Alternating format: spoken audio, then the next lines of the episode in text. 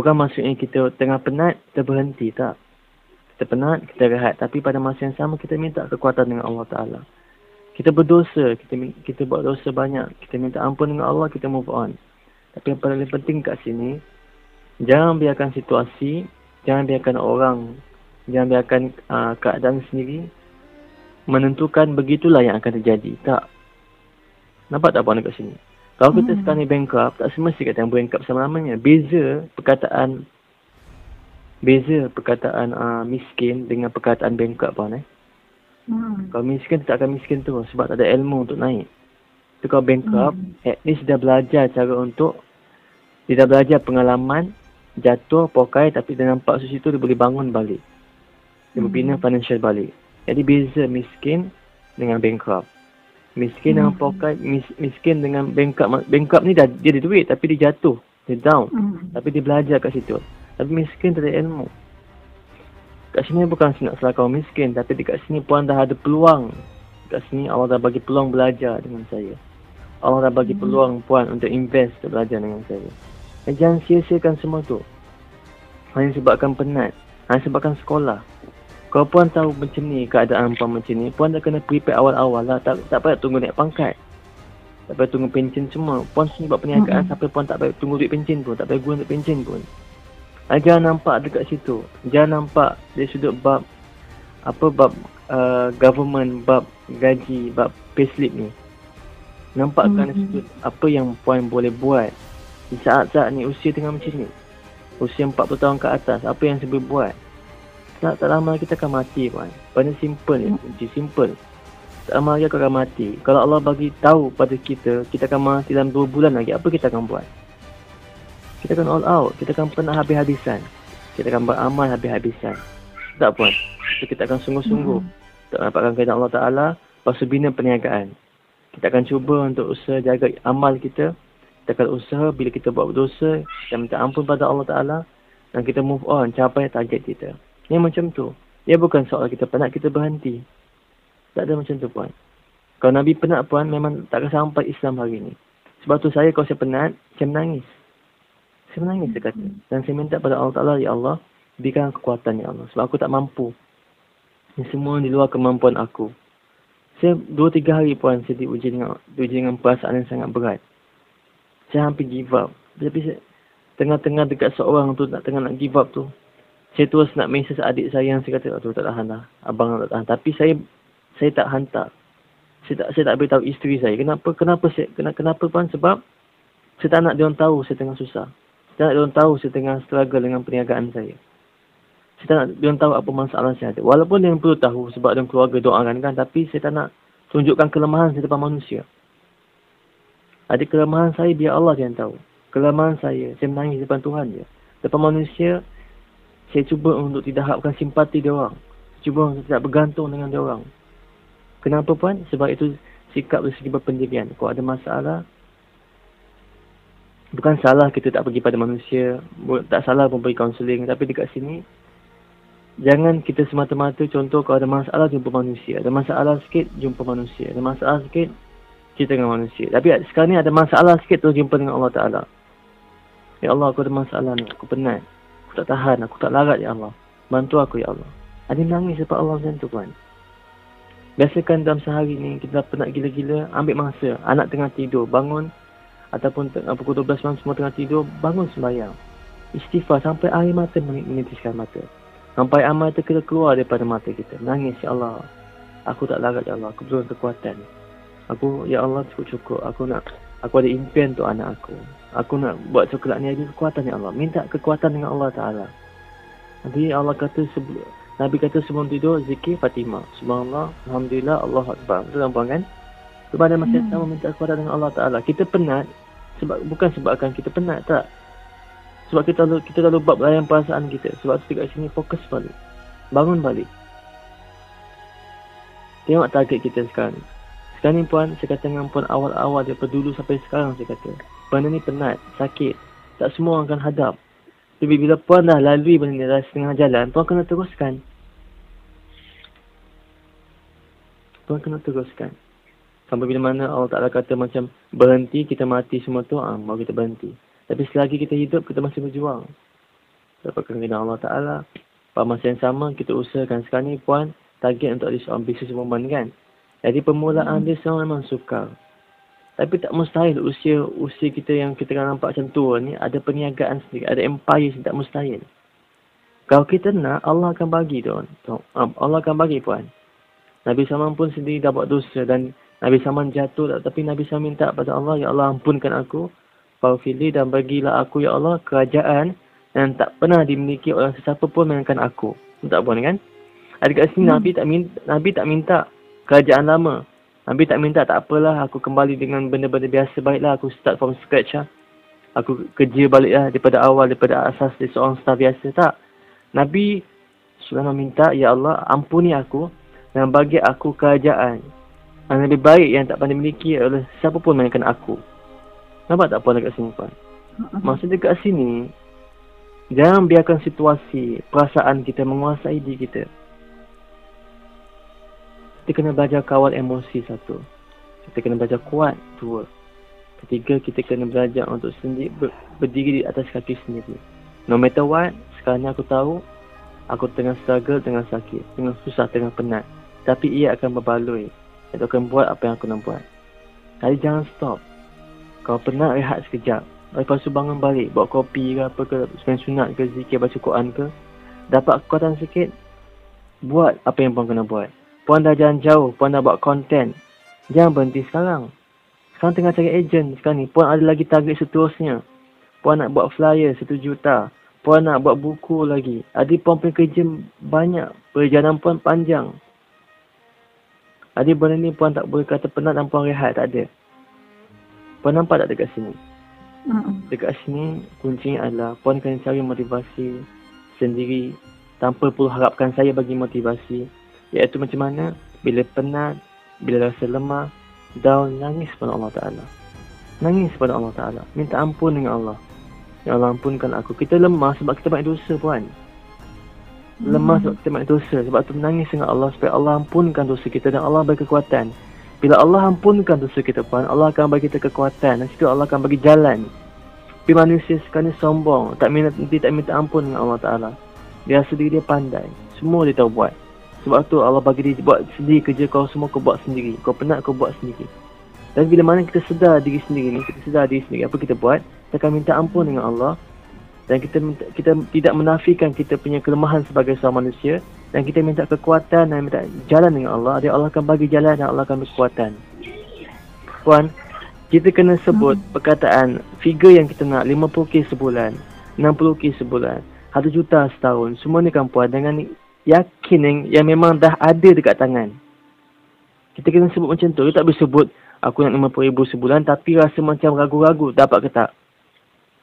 Kita kena hmm. sebut dengan perasaan yang di mana aku dapat RM50k sebulan dengan dengan yakin memang tak ada rasa macam uh, boleh kita apa cuba dulu uh, dapat dapat tak apa tak apa bukan macam tu dia kena perasaan insyaallah aku dapat 50k sebulan konsisten jadi macam tu nanti kita punya mindset kena ubah Mindset kita tak berfikir kalau boleh kau dapat dapatlah.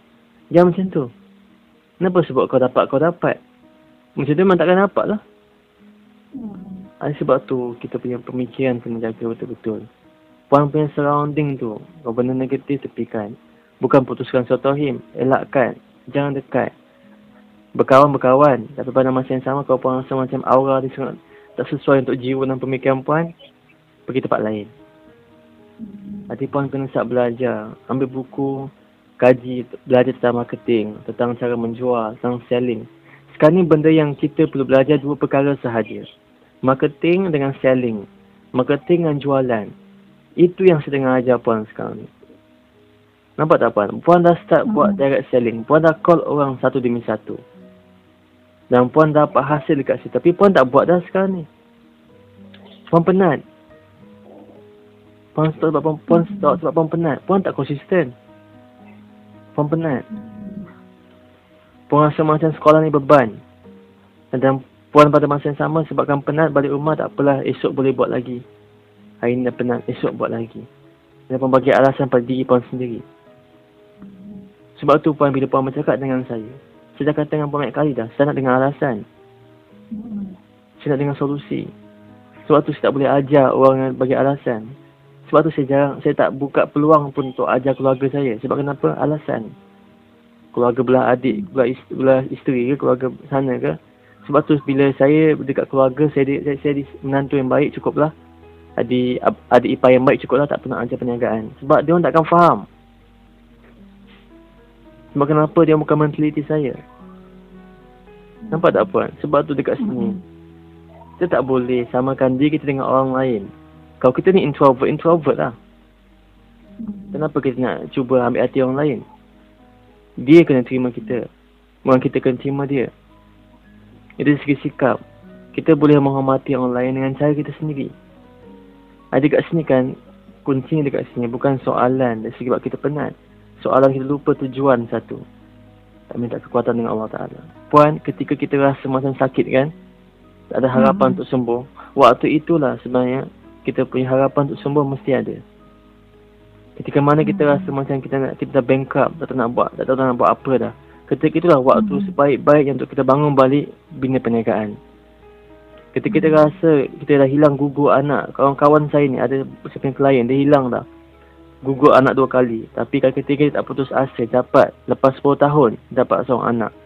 Sekarang dia tengah ada syarikat sendiri dan dia main trading forex, dia main apa, stock market.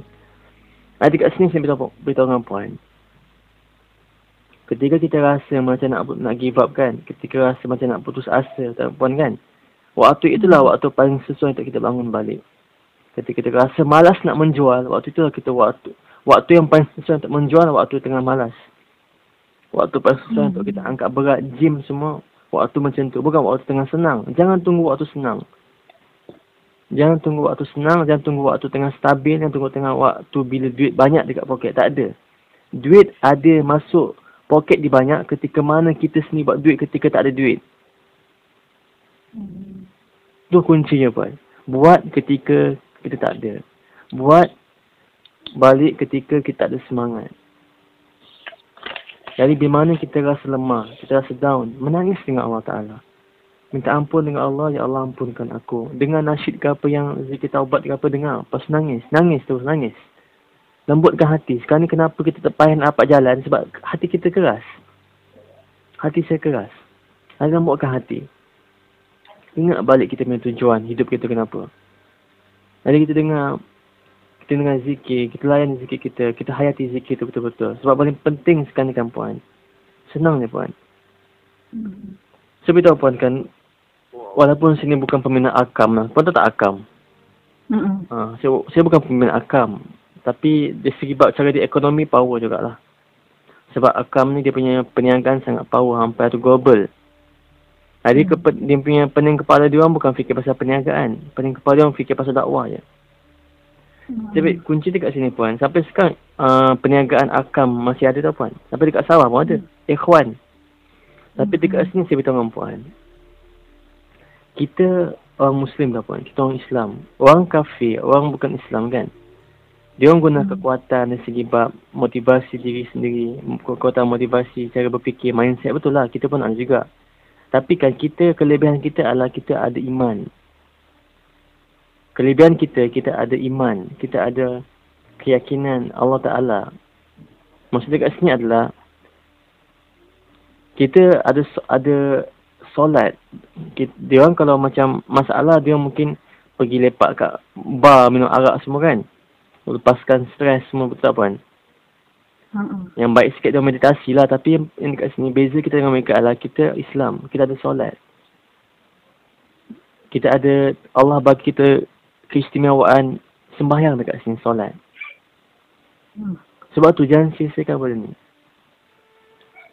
Adik kau rasa down, rasa lemah, tak ada kekuatan, terus minta kekuatan dengan Allah Ta'ala. Lepas tu, buat apa yang puan kena buat. Yang penting kat sini puan, saya puan, malam bangun balik, minta ampun dengan Allah. Bersihkan jiwa balik sama-sama, minta pada Allah kekuatan. Allah akan bagi kekuatan puan. Lepas tu minta jalan, supaya diberikan jalan kemudahan. Macam dapatkan, at least, uh, 50-100 agent bila kita minta pada Allah kan, Allah akan bagi. Tapi kita kena mengaku kelemahan kita dulu. Ada dekat sini ramai orang stuck bukan sebabkan orang stuck. Tak, sebabkan dia tak nampak jalan. Ada yang nak nampakkan jalan, tak ada jalan lain melainkan minta dengan Allah Ta'ala kekuatan. Lepas tu Allah akan bagi jalan. Tapi orang hari ni po poyo sangat, fokus dengan apa marketing sangat, fokus dengan uh, jualan situ, jualan sini sehingga penat, tak larat. Adi benda ni setanak, itu semua keduniaan. Kita Islam, kita mukmin. Jadi apa kita buat adalah kita minta dengan Allah dulu. Lepas tu baru kita pulun gila-gila. Dekat sini kuncinya sumber rezeki Allah Ta'ala. Yang memegang rezeki kita adalah Allah. Yang memegang dunia ni adalah Allah Ta'ala. Jadi apa kita, yang kita kena buat, jumpa dengan pemegang dunia dulu sebelum kita nak cari dunia. Faham-faham kan? Mm-hmm. Tapi ramai hari ni fokus kepada apa puan? Strategi. Fokus pada strategi, fokus pada tu lah ini. Tapi tak jumpa Tuhan. Dia dia ingat Tuhan tahu semua. Tak. Dia akan jatuh juga. Sebab tu benda yang paling penting sekarang ni bukan perniagaan. Bukan puan. Benda yang paling penting sekarang tujuan. Kenapa kita nak berniaga? Kenapa kita nak berniaga? Puan kena ingat balik kenapa puan mulakan semua ni?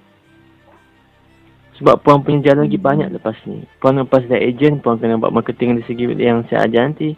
Lepas tu puan kena buat buku lagi. Jadi puan, puan punya jalan sangat panjang. Kalau puan penat sekarang, saya takut nanti bila dekat, dekat tengah-tengah ajar nak siapkan benda-benda yang seterusnya, puan tambah penat lagi. Sebab tu saya tak boleh ajar puan untuk kuat. Puan kena kuat sendiri. Puan faham kan? Faham. Eh dekat sini nak pun atur balik. RM58 puan sehari. Lepas tu puan dapat 200 sehari. Sebab tu puan dekat sini nak puan konsisten balik. Dari segi buat jualan, dari agent. Dari sini nak puan bina balik, cuma malam ni saya nak puan refresh balik. Bila saya sebut perkataan refresh, maksudnya puan kena, kita kena start minta dengan Allah kekuatan dan minta pada Allah jalan. Ingat puan eh? Refresh hmm. adalah satu minta kekuatan dengan Allah dan minta pada Allah jalan. Yang ketiga start plan. Biasa sebut re- refresh pun ingat tiga perkara tu. Ada pun hmm. kena refresh balik. Maksudnya apa? Jumpa dengan Allah, minta ampun dengan Allah, minta kekuatan dengan Allah, minta petunjuk dan jalan. Lepas tu rangka balik semula apa kita kena buat untuk esok hari. Jadi itu perkataan refresh untuk saya pada puan eh. Hmm. Biasa sebab puan, puan kena refresh balik. Dia pun kena ingat balik apa tu. Jadi lepas ni bila saya tanya puan progress, kalau tak ada progress, puan cakap tak ada je. Jadi dengan saya, puan tak perlu bagi alasan semua sekolah tu.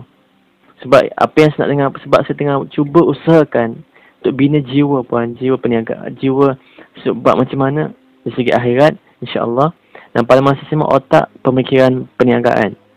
Otak pemikiran perniagaan puan maafkan saya puan eh. Tak ada masa untuk memikirkan soal alasan puan. Tak ada masa untuk memikirkan soal alasan. Saya tak cerita pun masalah kat puan kan tak ada kan? Hmm. Tak ada. Kenapa? Sebab itu alasan. Apa yang saya cerita adalah solusi. Sebaik-baik semangat adalah ketika mana kita menceritakan sesuatu kepada orang lain yang di mana kita sendiri pun tengah hadapi masalah yang besar. Nampak tak apa dekat sini? Ya, jangan anggap kita mempunyai masalah yang besar daripada orang lain. Tak ada. Setiap orang masalah besar. Tapi dekat sini, kuncinya adalah jangan ter, terpengaruh dengan situasi, dengan masalah. Sebab semua itu Allah dah aturkan. Memang tu, memang dan memang time tu Allah kata, Surya kau ada masalah ni. Noriza kau ada masalah ni. Itulah puan. Sehebat mana pun kita rancang. Bila Allah kata kau ada masalah tu, itulah masalah kau. Aku kena hadap. Kenapa? Itu untuk matangkan kau punya hidup nanti. Aku nak bagi something kat kau. Jadi kau kena belajar untuk hadap ujian ni. Nampak tak puan dekat sini? Mm-hmm. Eh, nak kita nak menangis lah. Tertekan-tertekan lah. Stres-stres lah. Tapi kenapa? Sebab itu baik untuk kita. Allah tahu. Surah ni baik untuk kau. Norizah ni baik untuk kau. Kau kena hadap. Nak kita nak kau kena hadap. Kau kena makan benda ni. Dan lepas tu insyaAllah ada jalan keluar. Setiap perkara yang Allah bagi daripada awal hingga akhir hari ni puan eh. Semuanya. Tak ada satu pun tidak ada unsur tak ada kebaikan kat situ. Semua ada kebaikan. Bila kita tengok balik kan kita perjalanan hidup kita kan daripada usia 20 tahun hingga sekarang kan 40 tahun pun kan. Hmm. Semua Allah selamatkan kita kan. Tak ada satu masalah besar pun yang Allah tak selamatkan. Tak ada. Semua Allah selamatkan. Cuma dekat situ Allah kata, okey kau akan diuji juga. Sampai kau mati. Ada kat sini kita kena hadaplah benda hakikat tu. Ada kat sini nak kita nak kuncinya adalah Allah kata wasta'inu bis sabri wassalah. Bila sebut perkataan sabar dan solat, sebut dengan semangat. Bila sebut perkataan-perkataan sejuta, lima puluh ribu, enam puluh ribu, seratus ribu sebulan, sebut dengan semangat. Jangan sebut dengan perkataan macam nak nak ke tanah dia buat macam tu. Jangan. Kau nak seratus ribu sebulan, sebut aku nak seratus ribu sebulan. Sebut dengan yakin. Jangan sebut macam orang tak nak, nak ke tanah macam tu. Jadi aura tu penting. Jadi duit akan datang kepada aura yang kuat. Duit rezeki mudah mengalir masuk kepada energi yang positif, energi yang kuat. Dia tak masuk kepada energi-energi yang lemah. Energi-energi yang macam uh, apa malas, tak ada. Ener- duit rezeki masuk pada energi yang kuat. Energi yang tinggi. Keyakinan yang kuat. Ada duit senang masuk, senang mengalir. Dia tak akan datang kepada benda-benda yang penat-penat semua ni, negatif-negatif, tak ada. Sebab tu penting untuk menjaga aura ni. Bila sebut nak RM50,000 sebulan, sebut aku nak RM50,000 sebulan. Sebut dengan yakin. Pada masa sama lepas tu kita refresh balik. Kita minta pada Allah kekuatan, minta pada Allah jalan dan pada Allah kita rangka rancangan kita dan terus bertindak. Ada kau nak RM50,000 sebut aku nak RM50,000 sebulan. Kau nak RM100,000 sebut aku nak RM100,000 sebulan. Sebut dengan yakin walaupun tak ada lagi dekat tangan kita. Puan nampak tak kesimpulan? Yang penting dekat sini adalah kita kena belajar untuk teruskan. Saya nak puan jangan putus asa puan eh. Puan dah jalan terlalu jauh. puan dah jalan terlalu jauh puan eh. Jangan berhenti sekarang. Jadi puan kena move on sampai. Jadi puan kata bila nak berhenti puan. Berhenti di mana puan tahu. Yang puan dah rasa macam semua dah rasa. Dah pegang lah RM50,000 dekat tangan. Dah, dah tahu dah rasa hmm. macam 1 juta. Jadi duit-duit ni tu pun rasa dah macam macam dunia dah. Jadi selagi tak dapat rasa macam tu jangan berhenti. Sebab selagi mana kita tak dapat rasa macam tu yang buang kan? Selagi tu kita hmm. akan rasa macam berhambakan duit. Saya tak nak. Kita nak macam kita tak nak macam apa macam fikir pasal duit setiap masa. Kita nak satu masa ni yang kita rasa betul-betul ikhlas daripada hati kita yang duit semua ni tak ada guna. Tapi nak hmm. tapi kita nak rasa sampai tahap kenapa uh, kau sebut dia tak ada guna sebab aku dah rasa dah macam mana pegang RM50,000, RM100,000 tapi tak tenang juga. Yang tenang adalah Allah Ta'ala yang bagi. Tapi semua capai tahap tu, kejar dulu. Capai tu target tu. Rasakan semua hakikat. Jangan, jangan cakap benda yang aku tak nak jutawan, aku lupa diri. Di sini pun tak ada jutawan lagi. Macam mana nak tahu lupa diri? Nampak tak banyak simpan? Ya. Jadi kau betul-betul rasa macam aku takut lupa diri. Cuba kau buat duit tu banyak-banyak, tengok kau lupa diri ke tak? Ada kau lupa diri, ah, segah duit tu tak ya, dia jadi orang kaya. Tapi dekat sini, kalau, kalau duit tu buat kau semakin dekat dengan Allah, baguslah kaya lah terus. Tak ada, tak ada pun para sahabat Nabi semua miskin. Mm-mm. Ada juga yang kaya kan? Ada yang Auf kaya, Abu Bakar kaya. Mm-mm. Tak ada yang, ada yang miskin, Abu Hurairah. Tapi Allah tak takdirkan semua para sahabat miskin, tak ada. Ada yang kaya, hmm. ada yang sederhana, ada yang ada yang kaya gila. Kan? Ada yang miskin betul. Lepas kat masjid kan. Dan dekat sini Allah nak nampakkan semua. Setiap orang apa yang dia nak capai, dia bercapai. Yang penting dekat sini adalah iman. Iman buat. Tak kisah dia miskin ke, kaya ke, yang penting iman sekarang ni. Kalau dia ada iman ketika dia miskin, dia akan taat kepada Allah. Dan bila dia kaya, dia akan semakin taat dengan Allah Ta'ala. Nampak tak apa nak kesimpulan? Di mana orang kaya, dia ada iman dan bila dia miskin Allah Allah takdirkan dia, dia, dia, dia miskin dia akan dia tetapkan taat kepada Allah Taala. Nampak tak puan kat sini? Jadi soal ada iman bukan soal aku kaya dulu aku beriman tak dan bukan soal nanti orang aku kaya aku lupa diri tak tak ada benda macam tu. Kalau dia betul-betul beriman miskin kaya tak ada efek semua tu. Miskin kaya tak ada efek kaya miskin tak ada efek sebab kenapa iman? Sebab tu penting iman tu. Sebab tu nak puan kerja sampai puan betul-betul rasa semua duit yang besar-besar tu. Yang tu puan baru faham hakikat sebenarnya di segi bab kebahagiaan tu apa. Baru kita faham. Rupanya kebahagiaan sebenar bukan duit sebab aku dah pegang tu juta. Kebahagiaan sebenar adalah di segi bab apa puan? Ingat Allah Ta'ala, zikir, itu paling tenang. Iman, itulah hakikat kebahagiaan sebenar. Tapi semua capai ke hakikat yang macam tu, yang tinggi, level tinggi tu, kita kena belajar untuk buat duit banyak. Sebab kita jadi orang macam Aku kalau dah buat duit banyak, aku lupa diri. Setiap macam tu. Jadi, belajar untuk jadi kaya ni kau tengok lupa diri ke tak? Hmm. Kau nampak tak dekat sini? Nampak. Kau faham kan? Hmm, balik. Ada kena refresh balik puan eh. Puan kena refresh balik. Okay, puan beritahu sikit apa yang puan yang puan dapat malam ni. Jadi saya nak puan refresh balik. Lepas tu nanti esok call balik saya balik sama progress uh, untuk seterusnya. Okay, puan cerita balik apa yang puan dapat malam ni. Sikit sebanyak tak apa. Okay, uh, yang besarnya tak boleh ikut situasi lah sebenarnya. Tak boleh tunduk kepada situasi. Saya kena kuat untuk bangkit. Uh, apa tu? Kenapa? Uh, bangkit balik dan teruskan perjalanan lah kena kawal emosi kena susun balik jadual saya recharge balik tanya balik diri saya kenapa saya meniaga dulu saya buat tu okay, ada masalah jumpa Allah cerita dengan dia bukan duduk. Maksudnya bukan bercerita pada orang. Bukan bercerita pada siapa tapi bercerita pada Allah. Ya kita sampai rasa betul-betul rasa kebergantungan kita tu hanya pada dia tak ada pada orang lain. Ya sampai menangis lah. Bukan sampai menangis ni memang kita rasa lega sebenarnya. Okay, kita kena kuat, ya, kena tanam keyakinan pada diri kita. Kita mampu buat kalau kita nak 50k, 100k, uh, 100k nak 1 juta pun kita kena bagi, kita kena tanam dari, dari diri kita ni. Kita mampu, kita buat, kita boleh buat. Kita tak boleh buat main-main lah dengan benda tu. Okay, benda sekarang ni yang pentingnya tu dari segi marketing dengan selling lah. Benda tu saya dah buat tapi saya tak konsisten. Patutnya saya berhenti. Patutnya saya lebih power lagi lah sebab saya dah buat. Saya dah ada pengalaman. Patutnya jualan saya, maksudnya uh, jualan saya tak tak jadilah RM58 macam hari ni. Patutnya dapat lebih lagi lah RM100 ataupun RM200 sehari. Okay. Uh, ingat balik tujuan kita berniaga patut tu balik refresh balik yang tu balik refresh balik minta kekuatan dan jalan pada Allah patut pelan balik apa yang perlu kita buat esok hari Okey, uh, sebabnya di sini bukan setakat bina perniagaan tapi juga untuk membina hubungan dengan Allah. Sebab tak nak nanti uh, apa tu uh, kita menjadi hamba duit. Tapi uh, biar duit jadi hamba kita lah. Kita rasa duit tu tak ada apa pun untuk kita. Sampai kita boleh tahap macam tu lah.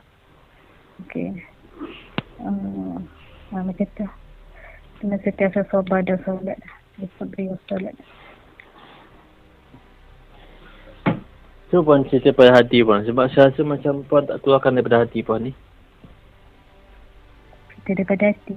Ya, puan tak orang daripada hati. Apa yang sebenarnya puan perlu buat sikit lagi? Yang perlu saya buat sikit hari. Apa yang perlu buat sekarang?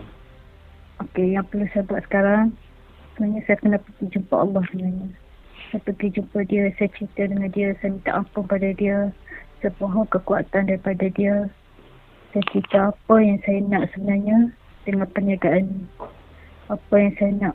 Saya nak ubah hidup saya sebagaimana dulu. Masa awal-awal dulu macam mana saya nak uh, saya nak apa tu saya nak dapatkan kereta yang disesa rumah yang disesa nak hantar anak belajar saya nak upah haji untuk arwah apa tu saya bukan nak upah haji untuk arwah ayah dan mak saya saya nak cari orang yang betul-betul nak pergi buat haji dan saya nak sponsor dia atas nama ayah dan mak saya sebabnya